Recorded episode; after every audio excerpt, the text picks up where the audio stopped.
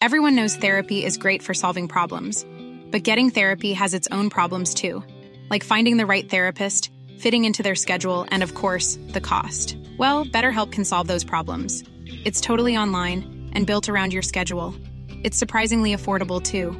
Connect with a credentialed therapist by phone, video, or online chat, all from the comfort of your home. Visit betterhelp.com to learn more and save 10% on your first month. That's BetterHelp H E L P. Burrow's furniture is built for the way you live. From ensuring easy assembly and disassembly to honoring highly requested new colors for their award winning seating, they always have their customers in mind. Their modular seating is made out of durable materials to last and grow with you. And with Burrow, you always get fast, free shipping.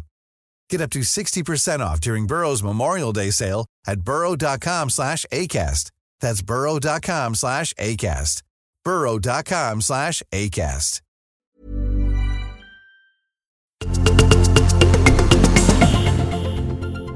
317 mål gjorde Niklas Jihde under sin karriär i innebandyns högsta serie.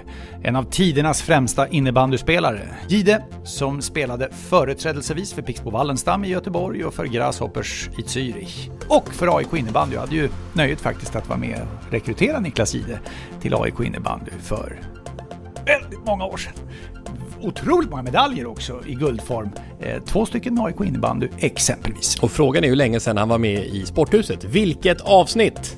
Vad tror ni Lasse och Jens? Runt eh, 200 kanske? Nej, nej, mycket närmare. Var det? Jag tippar 30 avsnitts, avsnitt sedan. Eh, detta, så 317 minus 30 tippar jag på.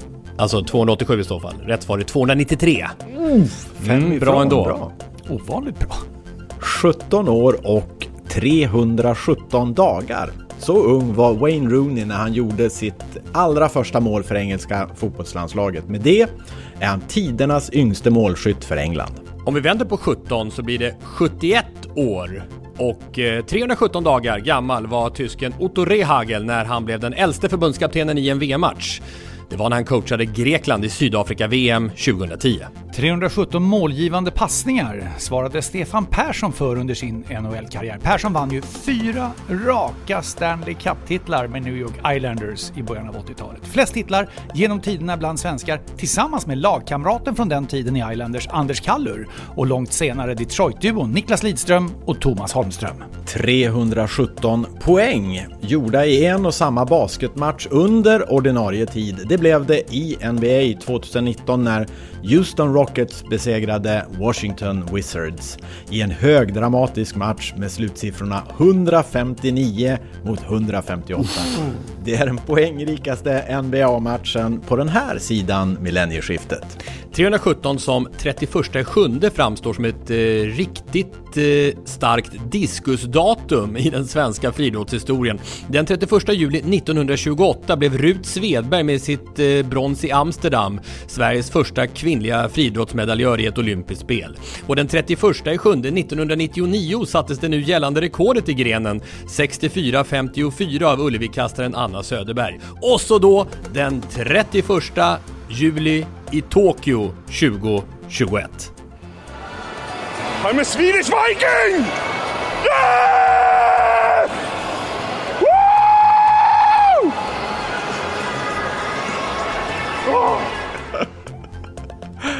Jag tycker det är ändå Rutan langar tallrik, det tycker jag ändå är en grej från 20-talet också. Med Daniel Ståhl och Simon Petterssons historiska OS-diskusdubbel, ja. Den eh, symboliseras kanske allra bäst med Ståhls tydliga vikingauttalande där, det glömmer vi ju faktiskt aldrig.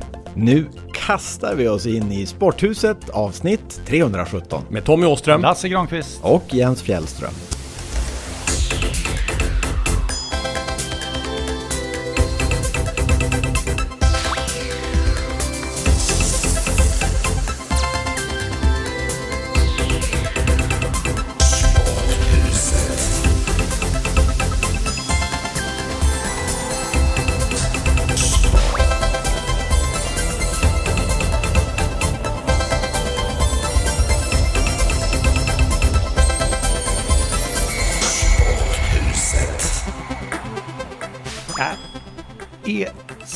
Förtjust i första veckan i oktober.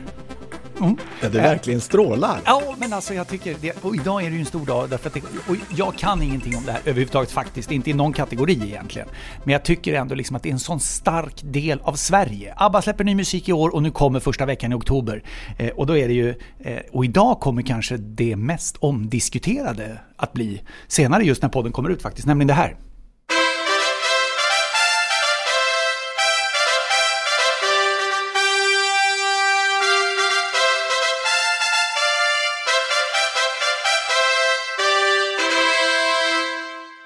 Nobelmusik Jo men det är ju. Nobelveckan. Ja. Alltså dag efter dag efter dag, första Gillar veckan det, i oktober. Ja! Ja, du gillar det? Och jag, jag har ingen aning om de här som vinner de här olika priserna, men jag ser så mycket fram emot det, för jag tänker hela tiden på den här, tänk den personen någonstans i världen som är kunnig på något, som helt plötsligt brr, brr, ringer telefonen. Så ska jag ja, hallå, guten morgen, eller hallå. Så är det en dam eller en herre som svarar, så säger de så här, yes, hello, this is from the Swedish Academy of eh, Chemistry Prize, Nobel, bla bla bla. You have been awarded. Alltså du förstår vilken dag som den här personen, det tycker jag är häftigt. Så den här veckan tycker jag är stor och idag senare när podden kommer ut, litteraturpriset. Och kommer ni ihåg, eh, ofta vet man inte alls vem det är, kommer ni ihåg när eh, Svenska Akademin tillkännagav Thomas Tranströmer som mottagare av Nobelpriset? Vilket jubel det blev där i den här salongen, det var ju före pandemin alla fick vara där. Oh, jag tycker det är så stort för Sverige. Det här är en bra vecka. Äntligen! Ja, den, är, den kommer man ihåg. Ofta är det så här kinesisk... Gert Fylking. Han gav ju verkligen I det finaste. Ja, och då var det en kinesisk, det var jag aldrig hört talas om. Då kines, vad vad är det här? Och då satt och skrek han. Det är faktiskt humor. Tycker jag. Många blev oerhört förolämpade och himla irriterade på det där.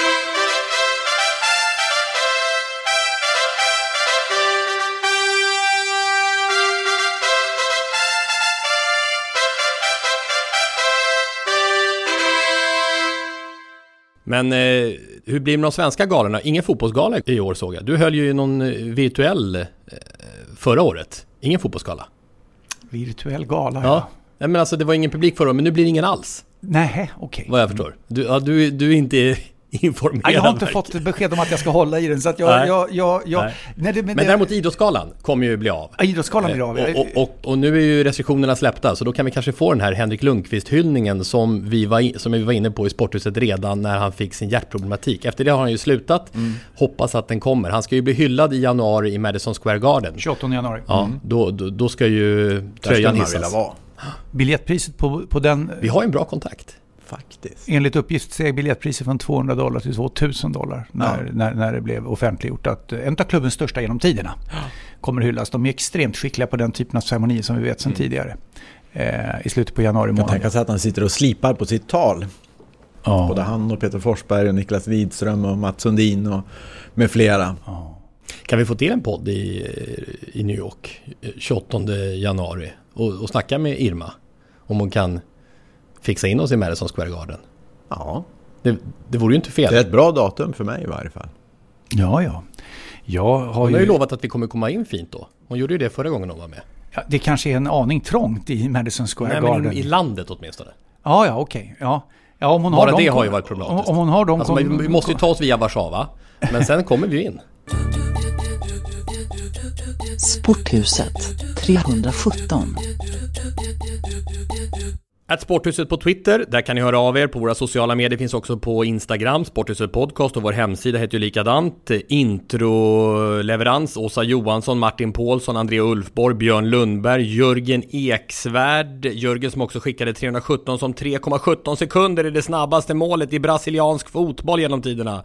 Det är svårt med exaktheten i fotboll. Eh, Eftersom man vet, alltså när ska man starta klockan exakt och sen, ah, när, när är bollen verkligen i nät? Men vi kan väl kolla, ni kan väl kika och Jens på det här målet från, vad heter han? Frederico Chavez, ja någonting här. 3 segundos e 17 centésimos. O gol mais rápido da história do futebol mundial é desse americano de 19 anos que não ficou satisfeito só com a façanha e inovou também na comemoração. avspark, skott direkt. Det är ju nästan eh, så att man kan tänka sig att det kan till och med vara lite kortare tid. Ja, alltså, du vet om man kommenterar en match, som vi gör ibland, då är man ju inställd på att det ska vara en liten uppbyggnadsfas. Mm. Man sätter sig där för att säga nu ska jag börja identifiera lite spelare, eh, göra kanske en start där man gör någonting, eh, lite rubriksättning i början. Så du kan väl testa här Lasse om du får den här matchen. Där startar vi 90 minuter fotboll och vi har att se fram emot detta som sker direkt! Har ni sett? Det är fullständigt otroligt!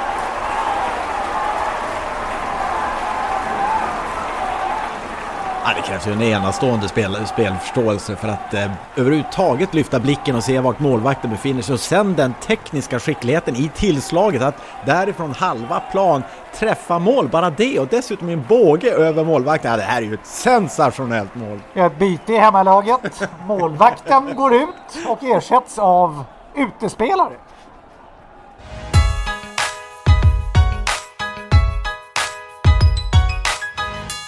Öppet hus i sporthuset. Apropå märkliga mål så var ju vi på derbyt eh, mellan AIK och Djurgården. 43 000 åskådare nästan. Och AIK vann, men det var ju någonting vi aldrig har sett tidigare i alla fall i allsvenskan. Nämligen att eh, killen som blev matchvinnare, Stefanelli, han fick också rött kort efter att ha dragit av sig tröja och sitt andra gula kort. Och vi har haft långa diskussioner efteråt igen som, ja men dels det är, varför det är en så stor grej att man ska dra av sig tröjan som målgest. Jag uttryckte ju skepticism för mm, det också i, i, sändningen där. Va, va, vad, är, vad är grejen med det? Välj en annan målgest som inte leder till varning. Men å andra sidan kan man kanske ifrågasätta då också varför leder det till varning? Du skickade till Jonas Eriksson, varför får man varning för, för att dra av sig tröjan? För det, så var det ju inte en gång i tiden. Nej, man kommer ihåg att eh, när det var budskap under tröjan, det vill säga en t-shirt där under med något politiskt eller med något annat känsligt eh, budskap så, så fick man varningar för det. Den kopplingen känner man ju till, men, men tydligen så eh, är det att eh, det är att anses som provokativt och uppviglande att dra av sig tröjan. Det är motiveringen till att man har kvar den där varningen och då tycker jag dags att se över, se över den regeln. Men jag, jag är mer sådär eh, jag, jag har svårt att försvara eh, Stefanelli, men det faktum att en match och ett mål kan få dig att tappa alla eh, eh, sunda tankar i din hjärna och göra någonting eh, som han gör. Tycker jag säger storleken på matchen och tillfället och, och det tycker jag, det gillar jag. Ofta kan det, det är någon som har en hälsning till någon kanske av, av, av väldigt djup karaktär. Mm. Så det ska man ju respektera kan jag tycka eh, på något sätt. Liksom. Men då får man ju behålla tröjan på då. Och liksom dra, dra upp för, för, mm. så högt du kan och så liksom dra ner under tröjan eller vad jag ska kalla det för. Och där står det då att jag tillägnar det här målet den och den och vad det nu kan vara för någonting. Eh, men jag tycker den i regeln är, alltså den är ju det kan ju inte vara någon på arenan, 43 000, som inte fattar att det här blir rött kort. Mm. Jo, han gjorde inte det. Mm. Mm. Och apropå eh, det här derbyt då, storpubliksderbyt, den största publikmatchen i Allsvenskan på över två år utav eh, kända skäl, så um, hade vi ju en diskussion senast under en kvart ungefär i förra avsnittet, ni kan gå tillbaka och lyssna om ni vill, vad det gäller uh, pyroteknik och bengaler och villkorstrappan och polisens metod för att försöka bekämpa de här lagstridiga eh, bengalerna, brännandet på läktarna. Det skiljer sig en del från lyssnare till lyssnare, det kan man lugnt säga när det gäller åsikterna om det här. Här är ett mejl från en person som vill vara anonym och han skriver så här angående så kallad supporterkultur. Att begå kriminella handlingar, dölja dem eller att underlätta dem har ingenting att göra med varken att vara supporter eller kultur. Att tända pyroteknik på en fullsatt läktare är att begå en grov kriminell handling. Det borde straffas med hårda fängelsestraff och de som döljer och underlättar borde dömas till medhjälp. Att ni alltså i sporthuset, inte tar kraftigt avstånd från detta gör mig förbannad. Vad har kärleken till idrott, sin klubb och läktarupplevelser med att riskera andra människors liv att göra? Vilken ansvarsfull förälder tar med sina barn till en klack, väl medveten om att killen, alltid en kille, i raden bakom har för avsikt att eh, utsätta hundratals andra åskådare för livsfara? Vi har dessutom fått in följande då från Marcus Ekholm för att påvisa eh, den andra sidan, om man nu ska kalla det för det, i det här eh, samtalet. En viktig aspekt i detta, skriver Marcus, är att supporterkulturen är en kulturyttring som vilken annan som helst. Är man inte en del av kulturen så är kulturen svår att styra. Det är väldigt svårt att säga till de som lever i kulturen hur de ska göra. Exempelvis, jag gillar höga sånger, tifos, draget, men inte bengaler. Men det viktiga är fokus på säkerhet och hur upplever då besökaren säkerheten? Det är väldigt höga siffror för att folk känner sig trygga under besök på matcher, hävdar Marcus. Vi pratar promille när det gäller brott på arenor. Dessutom sköts det där med bengaler väldigt fint och så säkert som möjligt. Har själv varit med min åttaårige son på match när en så kallad ultraskille kommer fram till oss och säger Vi kommer köra ett tifo med bengaler snart. Om din son tycker det är otäckt så kan jag flytta lite eller om ni går lite åt sidan. Ypperlig dialog. Men det jag egentligen vill ha sagt, säger Marcus Ekholm, alla kulturer har sitt. Du kan gilla vissa delar och ogilla andra, men hela paketet kan du inte få eller styra över om du inte är en del. Exempelvis, jag tycker hiphop är skönt men gillar inte graffiti som de håller på med. Nej, men nu ingår graffiti i hiphopens kultur. Du kan aldrig utifrån styra en kultur. Det skrev alltså Marcus Ekholm till oss. Mårten Lindström skriver så här. Som sägs i programmet är det ett lagbrott att bränna bengaler på en fotbollsläktare. En lag stiftad av våra folkvalda i riksdagen i demokratisk ordning. Enligt er är denna lag tydligen inte så viktig att följa eftersom den gång efter gång förringas. Dessutom uppmanas det till påtryckningar på tjänstemän på Polismyndigheten som bara gör sitt jobb. Om ni tycker att det är så viktigt att bränna bengaler så är det politiker ni ska påverka, inte tjänstemän. Lasse har som sagt alltid stått upp, han skrev det tidigare med, det var ganska långt med, det här är ett eh, utdrag ur det. Eh, stått upp för idrottsrörelsen och att varje förbund har en röst. Men i detta fall ska tydligen fotbollen diktera fritt och deras linje ska drivas oavsett vad Riksidrottsförbundet eller de andra förbunden tycker. Detta uttrycks vid ett antal tillfällen i programmet. Jag hoppas ni kan fördjupa och diversifiera diskussionen något. Mm, jag tar gärna upp den där tråden därför att den är viktig. Och för mig är det central rakt igenom. För det första så ska jag säga så här. Eh, att, att elda bengaler eller pyroteknik på, på eh, offentlig plats eller på ett arrangemang, det är ett lagbrott. Det är ingen diskussion om det. Så för mig är det så här. Nej, det är absolut inte tillåtet att tända bengaler. Men min lösning på problemet är inte den som Polismyndigheten använder sig av nu. Utan det är snarare den delen som, som Sverige var inne på som en väg för läktarkulturen.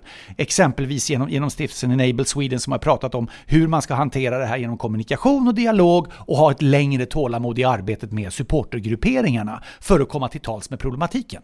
Jag står inte bakom de som hävdar att vi ska slå till stenhårt mot detta, det är förbjudet och det är rätt väg att gå, och det är in med poliser eller in med ordningsvakter eller, in, eller vad det är för någonting. Så det är min, mitt huvudspår i det här. Det är ett lagbrott, lösningen är en annan än den myndigheten använder sig av nu.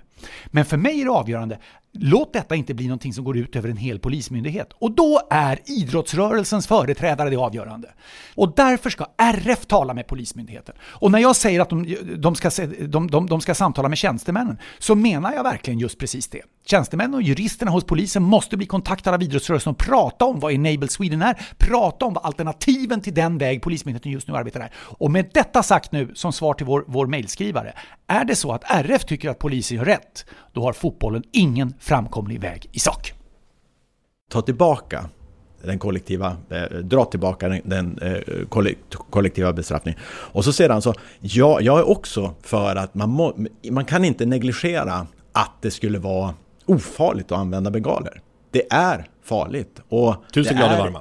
Och det är i nula, eh, nu, nuläget eh, eh, olagligt att göra det. Så, så det, liksom, det måste man eh, plocka upp på, på bordet och verkligen prata om. Jag, jag flaggar ju lite grann för, går det att hitta lösningar med kalla bengaler? Det finns nämligen, det har uppfunnits i, eh, bland annat vet jag Bröndby var inblandad, Bröndby som klubb, fans, eh, för att ta fram Eh, kalla bengaler som inte är så varma, som inte är farliga. Kan man hitta zoner där man kan använda dem, skulle det kunna vara ett alternativ så att man kan under kontrollerade former använda. Det vill säga, sök en sån eh, lösning och det gör man i dialog.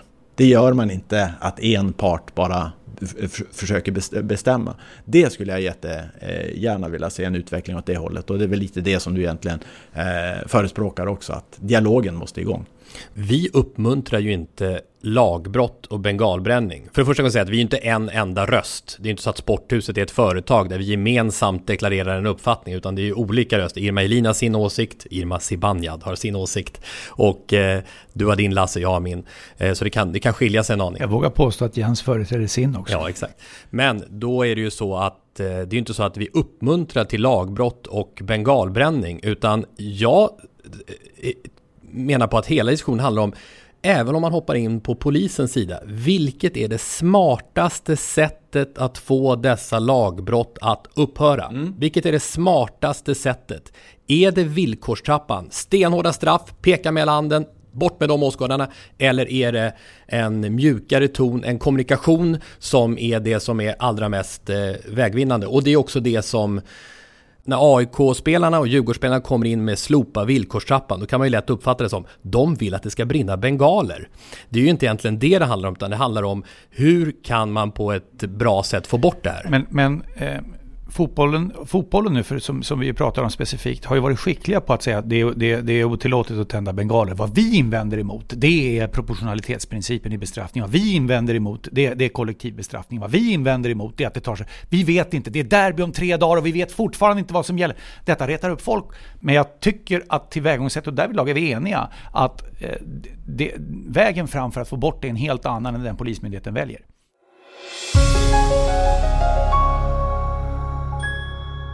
Sporthuset sponsras av Hantverksdata, företaget som jobbar fram eh, produkt på produkt för att ge er hantverkare där ute möjlighet till mer tid till annat än administration. Det handlar om smarta appar och affärssystem som gör att du som hantverkare sparar tid, pengar och därmed har det visat sig i flera undersökningar så blir både kunderna nöjdare och ni som har hantverksföretag får en trevligare och mer harmonisk arbetsplats. Att digitalisera sin verksamhet kan sannoliken ha många fördelar. Gå in på hantverksdata.se för att läsa mer och tack Hantverksdata för att ni bidrar till Sporthuset.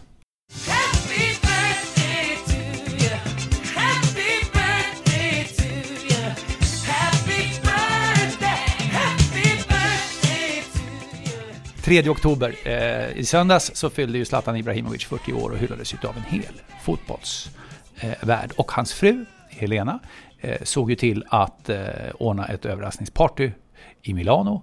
Där det flög in ett par pjäser från, eh, bland annat från Paris, eh, som eh, troligtvis hade en ganska Messi. trevlig... Ja. ja, just det. Vad kan det mer komma? Så att vi gratulerar Zlatan Ibrahimovic. Och då är det så här att du Tommy har sagt eh, vi måste ge Ibrahimovic varsin grattishälsning. Och eh, det är ett perfekt läge att göra i podden. Mm, en hälsning var till Zlatan för det fina han har gjort på något sätt. Och det passar ju bra också. Första avsnittet hette ju Start Spreading the News.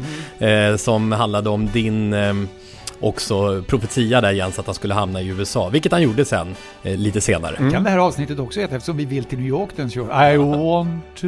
Jag vill vara en... I want to be a part of it va?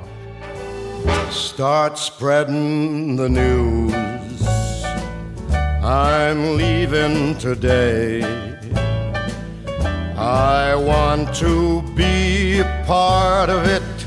New York, New York, these vagabond shoes are longing to stray right through the very heart of it. New York, New York. Men då tänkte jag, jag tog fram den här, om du har den här ringklockan här. Det började ju med att vi gjorde såna här uh, spaningar på en minut. Sen har de ju bara blivit längre och längre. Men då, en gång i tiden så skulle vi göra exakt 60 sekunder. Hur gick det för dig med det Jens? På den jag är ju inte, ni är ju vana och vet hur mycket man hinner säga på 10 sekunder, 15 sekunder, en halv minut, en minut. Jag är inte riktigt på den nivån om man säger så. så jag, kommer jag börjar. Det är skönt, då kan jag ju göra 1.05 och så plingas det för sent. Lasse Granqvist, 60 sekunder om eh, den nyblivna 40-åringen Zlatan Ibrahimovic. Det är svensk fotbolls, i alla fall landslagsfotboll och i alla fall på här sidan mest klassiska mål någonsin. Och jag tycker den har fått för lite uppmärksamhet. Det är Europamästerskapen för 17 år sedan, 2004, Sverige mot Italien. Sverige ligger under med 1-0. Och det är alltså den högsta tänkbara nivå av elit. Det är slutspel, det är Europamästerskap, Sverige ligger allt på spel. Och så är det en hörna. Jag tror det är Kim Källström som slår hörnan förresten.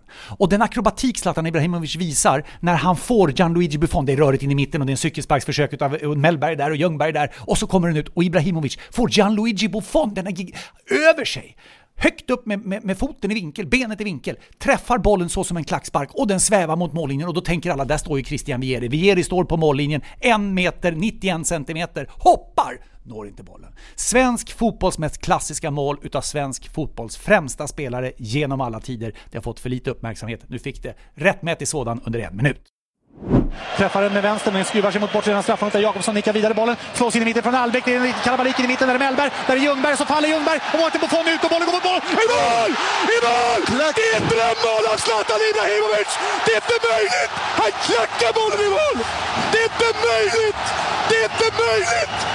Det är inte sant Ralf! Jag tror inte att det är sant! Lugna ner dig lite. Tack Det är ska du ha. underbart. Jens Fjällström, 60 sekunder om eh, den nyblivna 40-åringen Zlatan Ibrahimovic. Guldbollen 12 gånger kommer aldrig att ske i svensk fotbollshistoria igen. Han har representerat prestigefulla klubbar i sju olika länder. Det är nästan till osannolikt. Han har gjort fler spektakulära mål än någon annan har gjort på toppnivå. Jag plockar ut Ah, ska det vara dribblingarna där i Ajax-tröjan? Ska det vara det där klackmålet? Nej, det blir bicykletan på Friends Arena. Där alla funderar på, håller Zlatan mot engelskt motstånd? Han gör fyra mål. Han gör fyra mål i den här matchen och han gör en bicykleta som är det närmaste omöjliga gör han möjligt i den. Och jag kommenterar den matchen ihop med Robert Pärlskog som skriker vadå Lasse? Det är det värsta jag sett! Det är det värsta jag har sett! Det är det värsta jag har sett! Det är så häftigt! Grattis på födelsedagen och tack för allt du har gjort så här långt för svensk fotboll. Ibrahimovic kan göra fyra mål. Ja, eh, det är inte helt otänkbart för nu är Joe Hart ute och det blir ett... Det blir mål! Det blir mål! Det är det värsta jag har sett! Det är inte klokt! Han cyklar in den där från 25 meter! Det är inte klokt Jens! Det ska inte gå! Det ska inte gå! Det är 4-2 för Sverige och Zlatan gör alla målen och han, han gör cirkuskonster som är överjordiska. Ja, det värsta är att det du säger, det är inga överord alls. Det är bara sanningen. Under 60 sekunder ska Sporthusets chefsdirigent och maestro Tommy Åström ge sin hyllning till Zlatan Ibrahimovic. Varsågod. Ja, men då vill jag lyfta fram samhällsgärningen som Zlatan Ibrahimovic gjort genom att sätta ner en pinne i backen för en stor och viktig minoritet i Sverige, barn med utländsk bakgrund. Vi kan kalla det the orten dream va? Att det finns en väg bort från segregation, svårigheter och det funkar till och med att vara stöddig som Muhammed Alis I am the greatest även i Sverige och ta sig hela vägen ut till den yppersta världseliten i fotboll, ja att bli Sveriges främste fotbollsspelare genom tiderna. Boken Jag är Zlatan Ibrahimovic som kom för tio år sedan var en viktig del i att sprida det här budskapet. Det är okej att inte vara som alla andra. En bok som ju lästes av alla lager i det svenska samhället får man säga.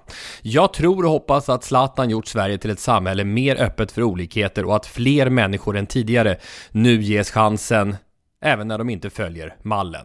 Zlatan har satt Sverige på världskartan i fotboll och eh, ja, nu när han står här som 40-åring har han gjort The Orten Dream möjlig. Hur långt var det? En minut. En minut. 60.00, mycket bra. Ja, jag, jag, jag, 59, men det- kan ha varit 59.05 kanske. Du kan klocka i efterhand.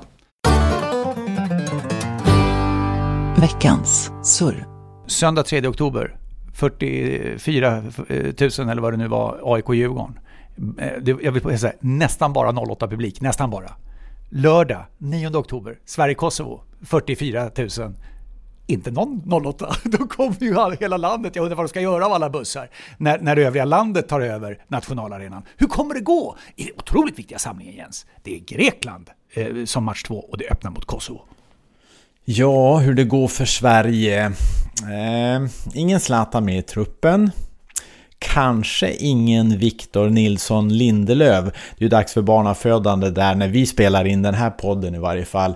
Så det börjar bli lite tunt om mittbacksalternativ. Men mot Kosovo tror jag Sverige klarar sig ändå.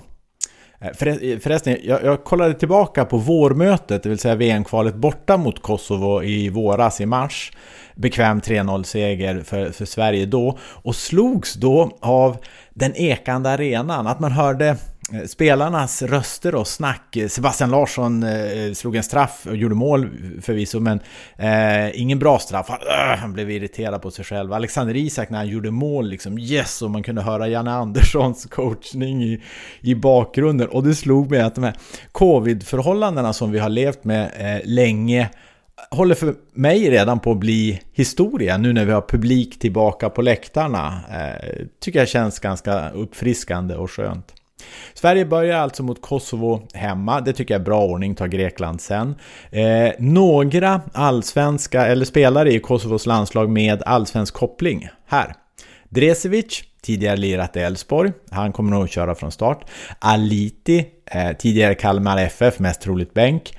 Astrid Selmani, Hammarby, eh, har, har, fått, eh, eh har inte fått någon, någon mycket speltid. Eh, kan det vara så att han kastas in mot Sverige någon gång under matchen? Håll koll på det. Inför ett välfyllt Friends Arena tror jag i varje fall att eh, såväl publik som svenska laget kommer att eh, flyga fram till en seger med bred marginal. Grekland blir utmaningen. Förhoppningsvis har eh, Maja och Viktor blivit tvåbarnsföräldrar vid det laget så att Viktor Nilsson Lindelöf finns tillgänglig då. Eh, Sverige har topparna eh, i sina prestationer. Det visade man mot, mot Spanien. Men man behöver bli jämnare i prestationerna. Jag tror det är därför som Janne gärna vill ha in Zlatan i truppen som en kravställare och en som håller alla andra spelare på tårna oavsett om man spelar från start eller inte. Eh, enligt mig var det där Sverige brast nere i Aten. Att man liksom inte gjorde allt lika koncentrerat och lika uppoffrande. För om det smyger sig in lite bekvämlighet i det svenska laget, då försvinner den här kollektiva styrkan. Med revanschlust och noggrannheten tillbaka så tror jag att eh, Sverige även vinner mot Grekland. Ja, men då har vi fått bilden uppmålad eh, inför de här eh, viktiga VM-kvalmatcherna, alltså mot Kosovo och Grekland närmast på lördag alltså. Nu ska vi få ett skifte. Vi är ju på ditt hotell, Jens, mm. där du har eh, ditt specialdesignade rum. eh, Poddrum möjligtvis. Ja. Men vi, skickar ut dig från ditt eget rum, ja. för du ska iväg. Och vi du sticker nu? Ja. Jag sticker, jag behöver hinna ett, en, jag bara en fråga. Hur blir resa det med... ner till Malmö. Lycka till med resan. Tack. Hur blir det med rummet här? Pröjsar du på vägen ut eller? Det gör jag. Ni sitter säkert. Vem kommer istället? Vem ja, kommer istället? Svaret kommer nu.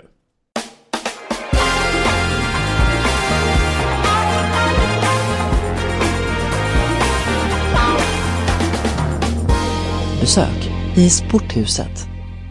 Välkommen tillbaka till Sporthuset för andra gången, Magnus Nyström. Tack så mycket, Varmt. jättekul att vara här. Ja. Varmt välkommen. Hur mår, hur mår pennan? Jo då, jag mår alldeles utmärkt. Glöder den? Ja, jo då. Ut och gör en del spännande reportage. Så att jag... Ja, ja verkligen, en kul, en kul höst. Du har, ju fått, du har ju fått lite grann eh, känsla för det.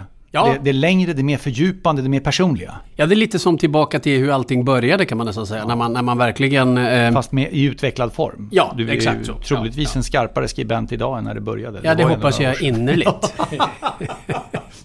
Då var jag modigare än bra på att skriva om man säger så, ja, den första ja. Vi var inne på den riktningsförändringen i ditt skrivande liv i avsnitt... Ja, i vilket avsnitt var Magnus med egentligen? Uh, ja, det kan det här är ju 317.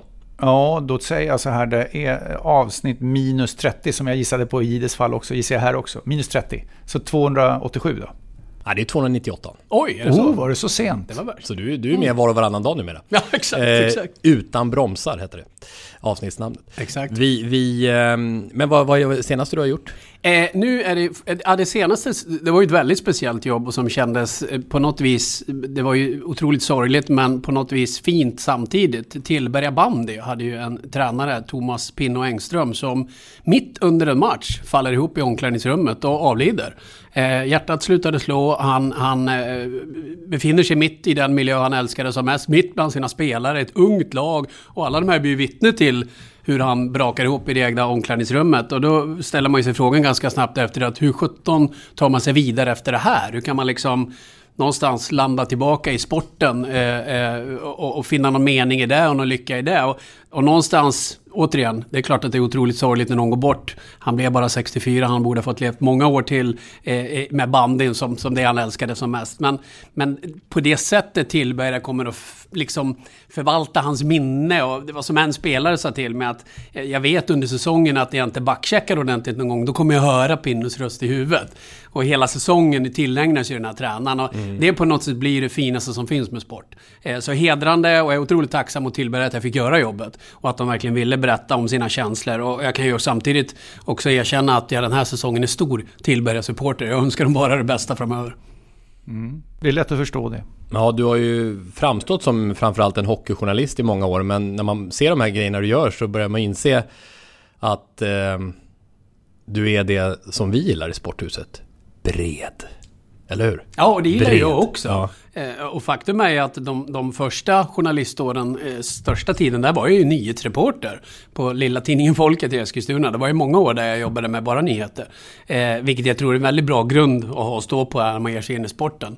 Eh, men jag älskar den här kombinationen av att få träffa spännande människor i olika världar. Och det kommer mer bandy, det kommer mera fotboll bland annat. Jobb som är på gång. Men det är jättekul att få göra annat.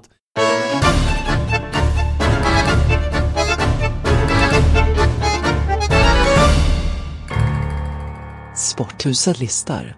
Ja, nu börjar det närma sig, nu är vi framme vid topp tre på Lasses lista och eh, då kan vi väl ta, eh, stämma av den med Magnus. För nu, när vi ändå pratar hockey nu.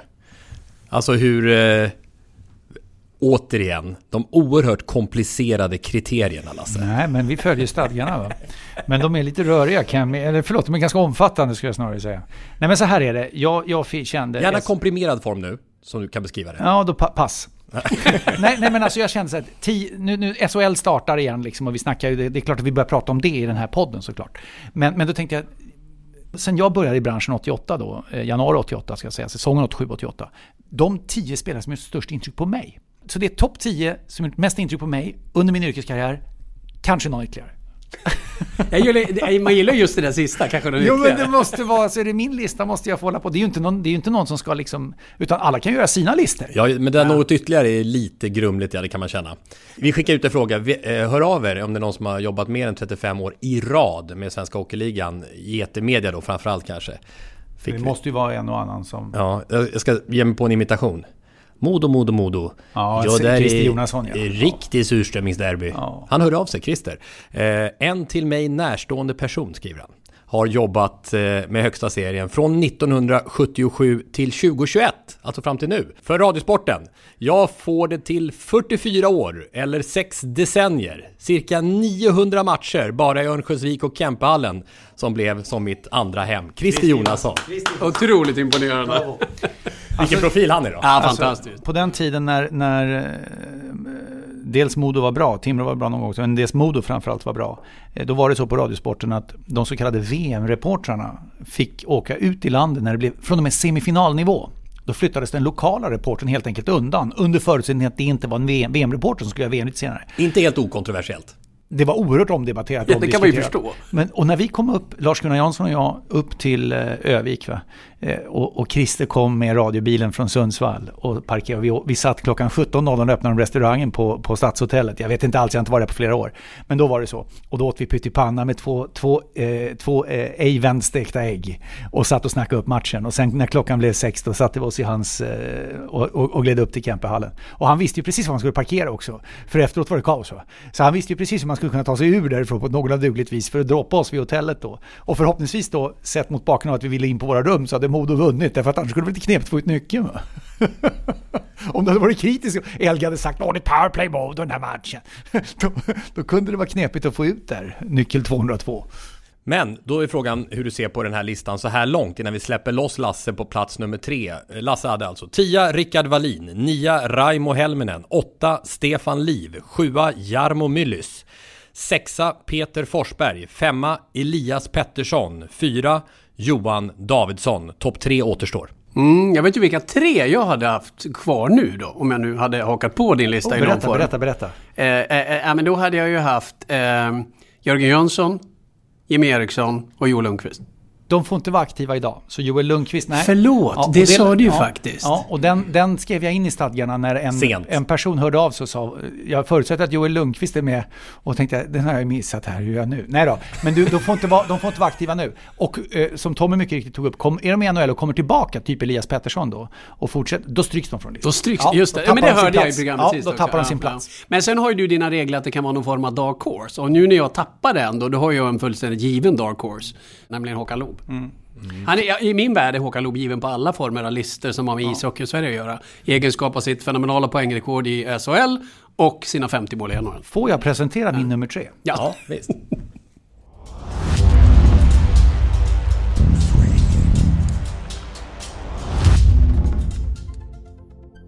Snillenas spelgeni är trea på listan. Med fem svenska mästerskap. Dessutom dubbla VM-guld ska ändå sägas även om vi pratar om SHL. Utländsk liga, fyra ligatitlar. Gentleman i eh, vad som då hette Elitserien. Rinkens riddare. Eh, guldpucken som årets svenska spelare, säger Guldpucken med tanke på, på Getingen va? Magnus är, är från Express. Eh, som, som årets svenska spelare år 2000. Huddinge IK som moderklubb. Jag ger er Mikael Johansson.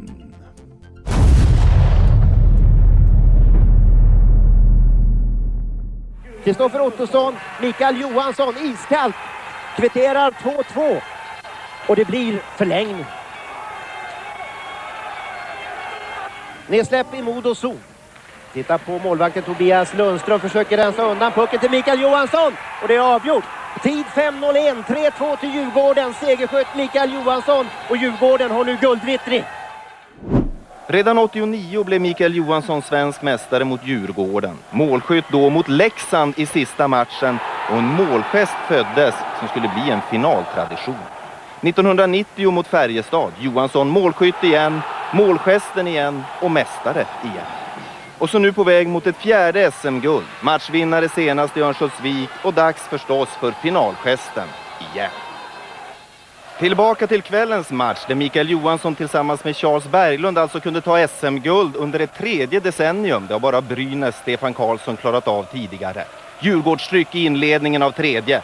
Och 3-1 till Djurgården och vem gör målet om inte Mikael Johansson? Om man ska värdesätta de här gulden på något sätt så tycker jag nog det första där efter, ja det var ju 0-0 då. Just det jag pratade om när jag var i Klåten, att det var efterlängtat guldet.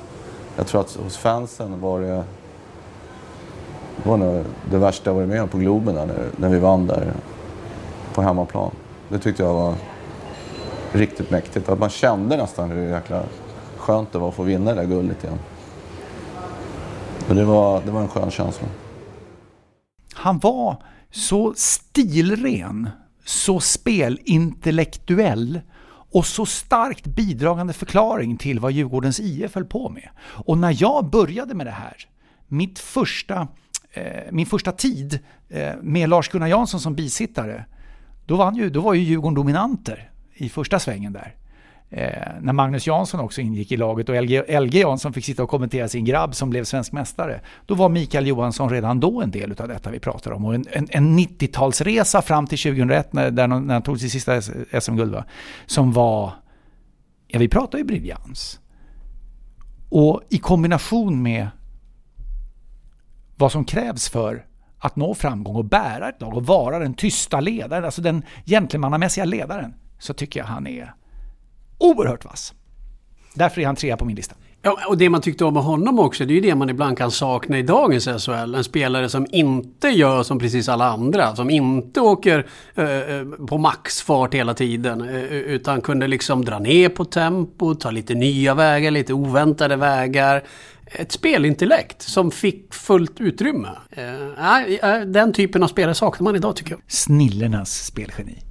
Ja, bra namn. Och han är en tillbakadragen person. Han är inte den som säger de här spektakulära citaten. Nästan lite blyg, nästan lite skygg. Eh, men just bara egentligen för sitt sätt att spela ishockey. Jag vet många, när vi pratat med många som har spelat med honom i Djurgården genom åren. Och med andra, för Djurgården hade ju så många stora spelare under den här tidseran. Så det är väldigt många som lyfter fram, ja, Mikael Johansson var nummer ett. Han var nummer ett. Just för den här spel, alltså ögon i nacken. framförallt passning. Han kunde väl inte skjuta va? Han gjorde, alltså, behövde han inte? Nej, han behövde inte skjuta. Men det är så kul med den personen du beskriver i ett Stockholmslag också. Ja, precis. Jag menar, det här är klubben som, som liksom har haft ledare som Bork och Wikegård och, och spelare som Dick Axelsson är den första som poppar upp på senare tiden. Det är ju inte direkt folk som har varit lågmälda eller blygsamma. Eh, och det ligger inte på något vis i stockholmarnas natur heller. Och så kommer han. Eh, och är så fantastiskt bra. Och ja. den personligheten han har. För visst var han eh, återhållsam? Verkligen. Mm. Ja lillebror till eh, Lill-Kenta Johansson ju. Som eh, har varit tränare. Och Mikael blev ju tränare sen också. Eh, men också en sån här spelare som du som har bevakat NHL mycket Magnus. Som... Eh, ja, han blev draftad av Quebec i början av 90-talet. Sent i draften. Men eh, han var väl aldrig egentligen aktuell för att åka över. För det här var en spelstil som möjligen nu då kanske bättre. Men på den tiden inte passade för NHL va eller? Nej, och NHL hade ju ibland lite svårt att hantera den typen av Alltså, ska man smarta, skickliga spelare. En annan sån är Thomas Rundqvist. Mm. Alltså tänk hur skicklig Thomas Rundqvist var under sin storhetstid i Färjestad. Han spelade en säsong i AHL där borta. Att NHL på den tiden och i viss mån även nu, det är så otroligt liksom, du är på ett visst sätt. Eh, och de som inte är på ett visst sätt och inte passar in i mallen, då ska du vara liksom på absolut högsta nivå för att det ska vara okej okay där borta. För lite Mikael Johansson var väl inte inne i en enda närkamp hela sin karriär? Nej, lite, och det, precis. Nej, lite så. Och då blir det konstigt för dem. Då vet de inte riktigt hur de ska bete sig. I, eh, eh. I en tid när ishockeyn ju var mer fysisk än vad den är idag. Det var ju nyckeln liksom för att ta bort en spelskicklig lirare var ju att mm. köra på rejält. Exakt. Och tackla och sparka och slå. Och på den tiden i NHL fick du också hänga på folk på ett annat sätt. Haka, mm, hålla ja, fast. Ja. Och det hade blivit marigt för honom också. Ja. Så att, ja. Next please.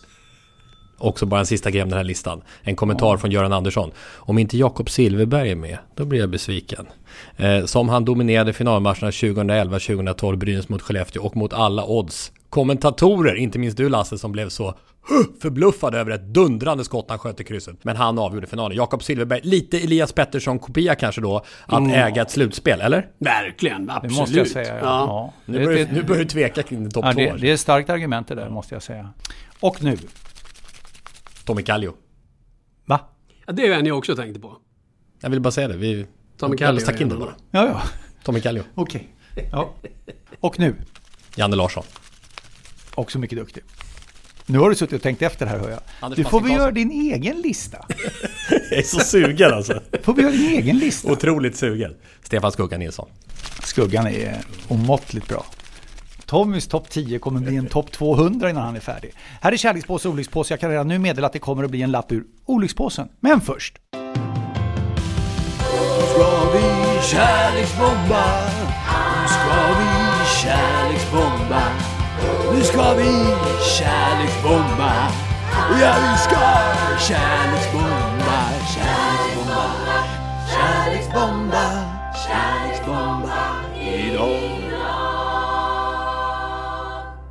Förra veckan drogs vad då Tommy?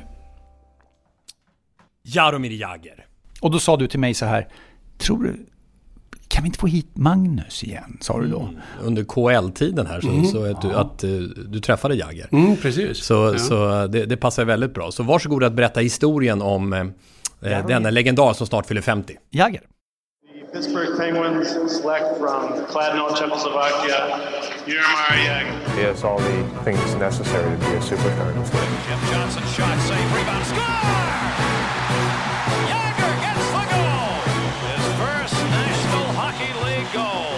Like a Mario, only left-handed shot Mario. Sensational goal. Is this kid beautiful? Hooked from behind. Interference by McLean, but he gets to the net. Down score! Pittsburgh wins it. There's only four people in the whole rink he didn't deke, and three of them are ushers. Han fyller alltså 50 eh, senare den här säsongen. Han fyller 50 i februari nästa år och den här säsongen är hans 34 säsong som professionell hockeyspelare. Eh, bara för att sätta det i lite perspektiv, han är född 1972. Några ah, svenska spelare födda samma år. Det är ju alltså Daniel Alfredsson, Micke Nylander, Jörgen Jönsson, Micke Renberg det känns ju som att det var ett tag sedan de killarna slutade. Och Jagr han bara fortsätter. Debut i NHL 1990, eh, 18 år var han då, spelade tillsammans med Uffe Samuelsson. Eh, han spelade med drygt 30 svenskar totalt under åren, eh, har gjort. Eh, I eh, nio NHL-klubbar, bara för att ta ytterligare några siffror då. Två Stanley Cup, två VM-guld, OS-guld, fem gånger vinnare av NHLs poängliga. Ja, det går att hålla på hur länge som helst. Ett rekord jag gillar, det är att han är den som gjort flest segermål genom tiderna i NHL, 135 stycken. Han spelar nu alltså i Kladno, moderklubben, andra divisionen i Tjeckien. Nio matcher den här säsongen, åtta poäng. Spelar upp laget inför den här säsongen. Nyligen fick också Jagr frågan varför han fortfarande spelar. Då säger han att det är en skyldighet gentemot klubben. Hans pappa var ju tidigare delägare. En del av det delägarskapet köpte sonen. Eh, och han har konstaterat att partners och sponsorer kan ju försvinna om jag försvinner. Så då kan klubben vara körd och därför så vill jag bara fortsätta. Han är hur stor som helst i Tjeckien naturligtvis. Så pass stor att han vid ett tillfälle i NHL står och pratar med ett gäng nordamerikanska journalister. Eh, eh, och, och, det står några tjeckiska journalister en bit bort och väntar. Han berättar för de här nordamerikanerna, Jagr alltså, att han inte vill gå till dem. Eh, och de här, varför inte det då? Jag kan inte prata med dem. De tror att jag är Gud. Så den relationen. Jag har själv träffat honom vid ett flertal tillfällen, ibland kort, lite tråkig, eh, vill inte prata, nästan lite oförskämd. Två undantag. Det ena är ju det som Tommy nämnde tidigare, när jag är i Ryssland, han gör sin första match eh, eh, för Avantgarde. Eh, och har då fått veta att Mats Sundin kan vara aktuell för New Rangers.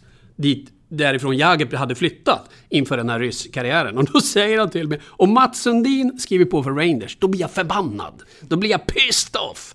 Eh, då ångrar jag att jag flyttat till Ryssland. Och så skickar han med en hälsning. Han är till och med noga med att påpeka det. Vi står och pratar ganska länge. Han frågar mig mycket om vad jag trodde. Och då säger han, skicka med en hälsning här. Vad du än gör Mats, sluta inte spela hockey. Du är för bra för att sluta nu. Du kan hålla på i många år till. Sundin var ju relativt ungdom om man jämför med, med Jagr idag då. Eh, varför är han så bra då? Jag ska avsluta med tre grejer som jag tycker är intressant. Dels är hans enorma träningsvilja. Under många år i NHL hade han nyckel till träningshallen. Han stack ofta dit på egen hand, körde ofta med blyväst, ibland 20-25 kilos blyväst. Han hade eh, extra tunga puckar som han åkte runt med. Eh, bara för att allting skulle kännas tungt och jobbigt. Och sen när det blev match, av med väst, lätt puck, allt blev lätt, eh, lättare att spela. Eh, I takt med att NHL blev en snabbare liga förstod han också att ah, jag kan inte ha den här matchvikten längre. Så han gick ner en 7-8 kilo de sista åren i NHL för att hänga med. Han liksom identifierar att det här måste jag göra eh, för att fortsätta spela på absolut högsta nivå. You know, I work so hard to, you know, off the ice. My dad had to do a thousand squats a day since I was seven years old, so till 18. So it was a lot of squats. And uh, I was living on a farm, so you know, playing hockey was so easy compared working on a farm, and we have to work like five, six hours a day. So playing hockey is like a vacation to me. Och sen det sista som jag måste påpeka, som många motståndare genom alla år också har sagt. Eh, jag vet att Johan eh, Hedberg beskrev det bäst en gång. Den gigantiska bakdelen. Hans hockeyröv, förmågan att liksom trycka ut rumpan och täcka pucken. Eh, inte bara jag och Johan Hedberg har påpekat det genom åren. Det var ju bäst i världen. Ingen har varit bättre på att täcka puck än Jaromir Jagr. Och här kommer vi också till tillfället, det andra tillfället jag ska berätta om när jag träffade honom själv. Eh, och där var jag van vid, det här var under tiden i Pittsburgh när Jagr och Lemieux spelade båda. Då hade Johan Hedberg blivit uppkallad från farmarlaget Manitoba Moose. Han hade en moose, en älg, på hjälmen. Eh, fortfarande, farmarlagsmasken. Vilket publiken i Pittsburgh plockade upp direkt. Så så fort han gjorde en fi fin räddning så vrålade han Moose! Och de går långt i slutspelet och det är total fest. Jag vill stanna honom och, och göra en intervju och tala om att I'm from Sweden, I want to talk about Johan Hedberg. Då stannar han direkt och han pratar på, han bara öste beröm över sin svenska lagkompis. Eh, och det någonstans sammanfattar storheten i Jagr vill jag också påstå. Den här kärleken till sporten, kärleken till hockeyn, omtanken om lagkompisar, omtanken om att vinna. Eh, ja, det är spelglädjen som faktiskt är nummer ett. Förutom det där med röven och tekniken och allt det andra. Is this kid good or what? This man just keeps going and going and going. Yager is a true virtuoso. Hangs on to it. And a good move. Another good move. He's in. Scores. What a goal. Yager. Hooked from behind. Interference by McLean, but he gets to the net. Yager scores. Pittsburgh wins it. There's only four people Trache's headed for the net. Young into the slot, holding on to the puck. He shoots, he scores. Beauty. Get out the highlight reel again, Harry. How many times can this man beat you on a D? Yarda Yaga.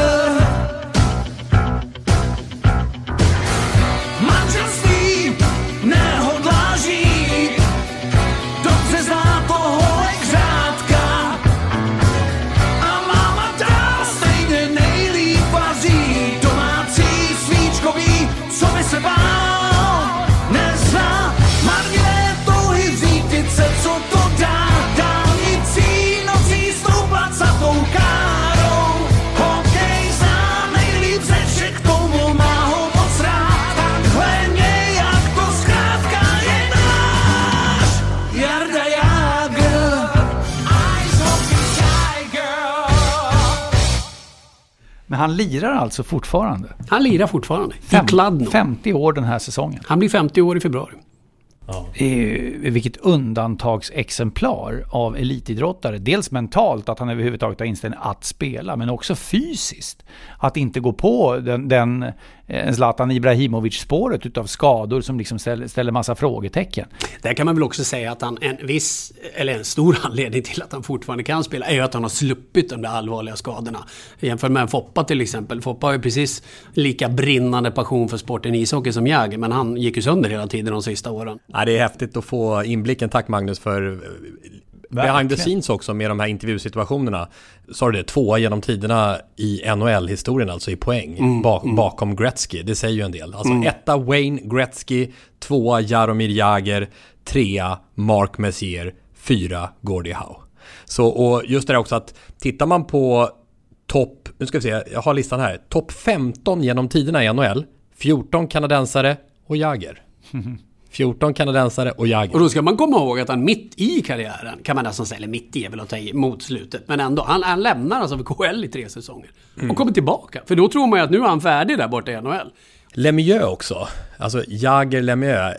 Jag såg någonstans att han eh, i början av sin karriär så, så, så hade han smeknamnet eh, eh, The, the Little Lemieux eller Lemieux Junior och sånt där. Att de var så sammansvetsade för det är där man tänker på framförallt under NHL-karriärerna som de här Pittsburgh-triumferna va? Mm. Vad minns du av dem? De här 91 och 92 dubbla titlarna för Pittsburgh med både Mario Lemieux och Jaromir Jagr, två av tidernas största hockeyspelare tillsammans. Dels en enorma talang de hade såklart, men den tidens NHL. Eh, jag menar, det som tilläts att göra i försvarszon i form av crosscheckingar, fasthållningar, hakningar. Jag menar, disciplinnämnden i Sverige hade blivit totalt... Eh, jag menar, Det var en annan sport. De hade Det var en annan exploderat. Det var en helt annan Ja. sport. Det var en helt annan sport. Eh, men Pittsburgh hade ju då Uffe Samuelsson första Stanley Cup-året, Kjell Samuelsson nästa, de två ihop ibland. Så de kunde ju också. Mm. Eh, men att spela den hockeyn de gjorde på den nivån de gjorde i den tidens NHL, nej, det är helt... Det går knappt att beskriva. Jaha, nu är det dags. Ja, det är olyckspåsen alltså. Olyckspåsen. Varsågod. Du får ta en lott ur olyckspåsen och berätta för oss alla vad som står på den lotten. Då ska vi se vad som står här då.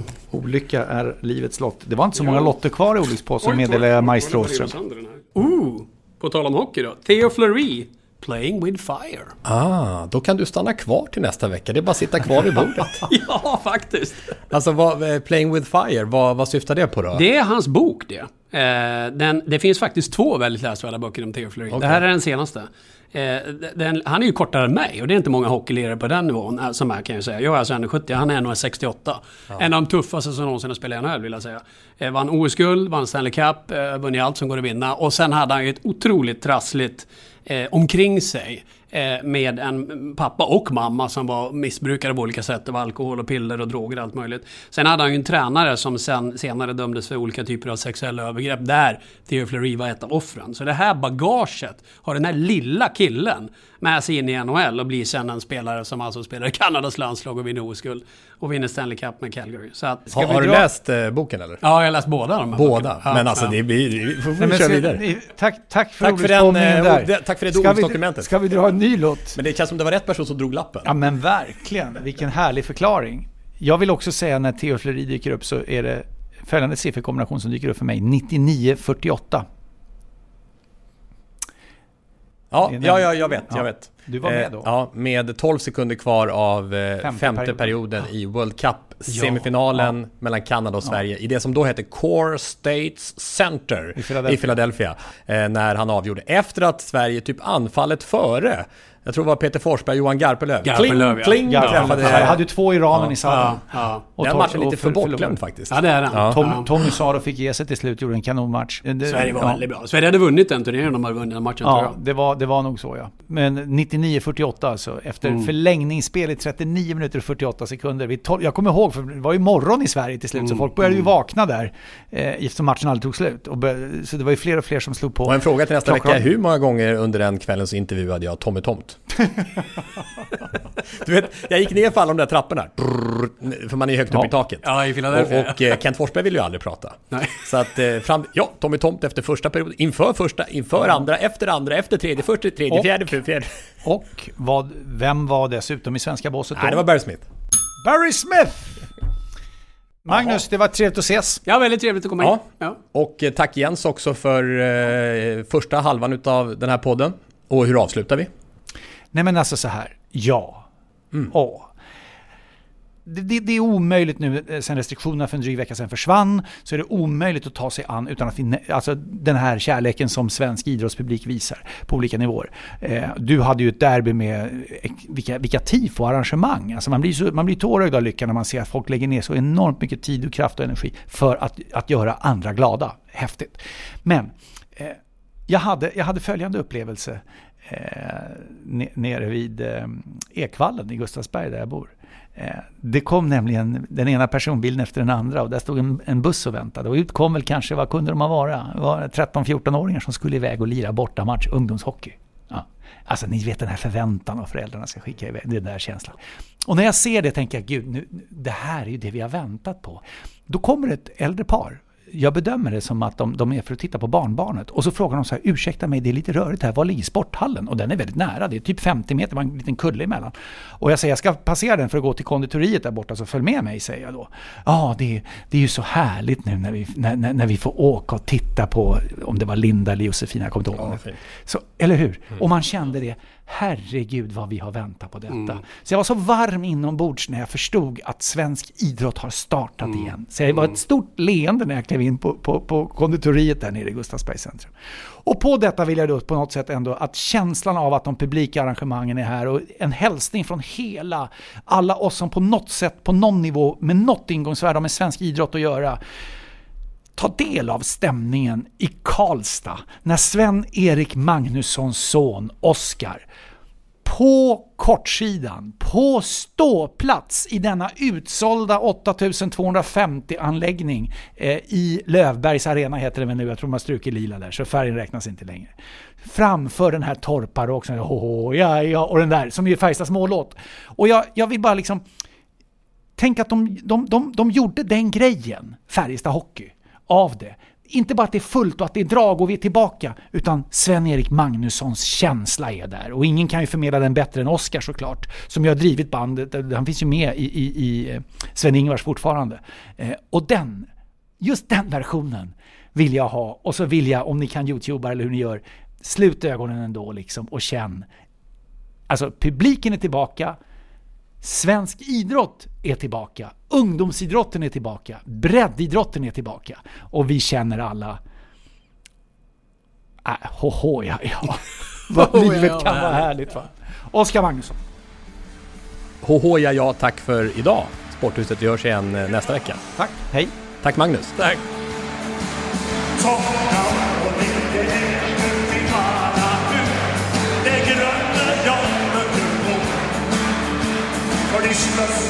Jag sønker livet Dere är svårt att förstå Men den er har forandret livet och Og håpet det har en Til å flie sig i.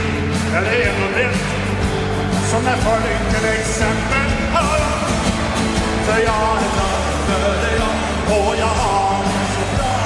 Jag ligger på soffan och så ska det vara och gräset växer och lögarna gror. Och på var kaffe och grisen är stor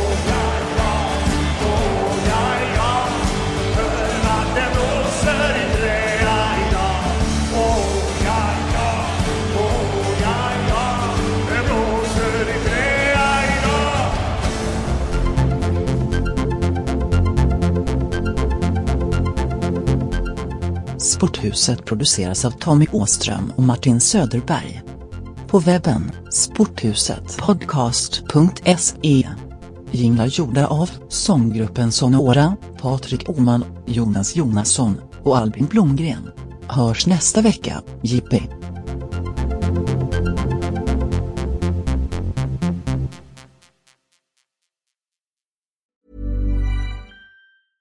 Hey, it's Danny Pellegrino from Everything Iconic.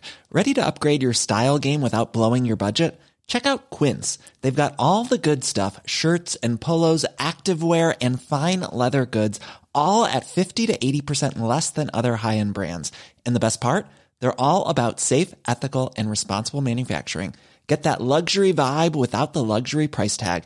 Hit up quince.com slash upgrade for free shipping and 365 day returns on your next order. That's quince.com slash upgrade.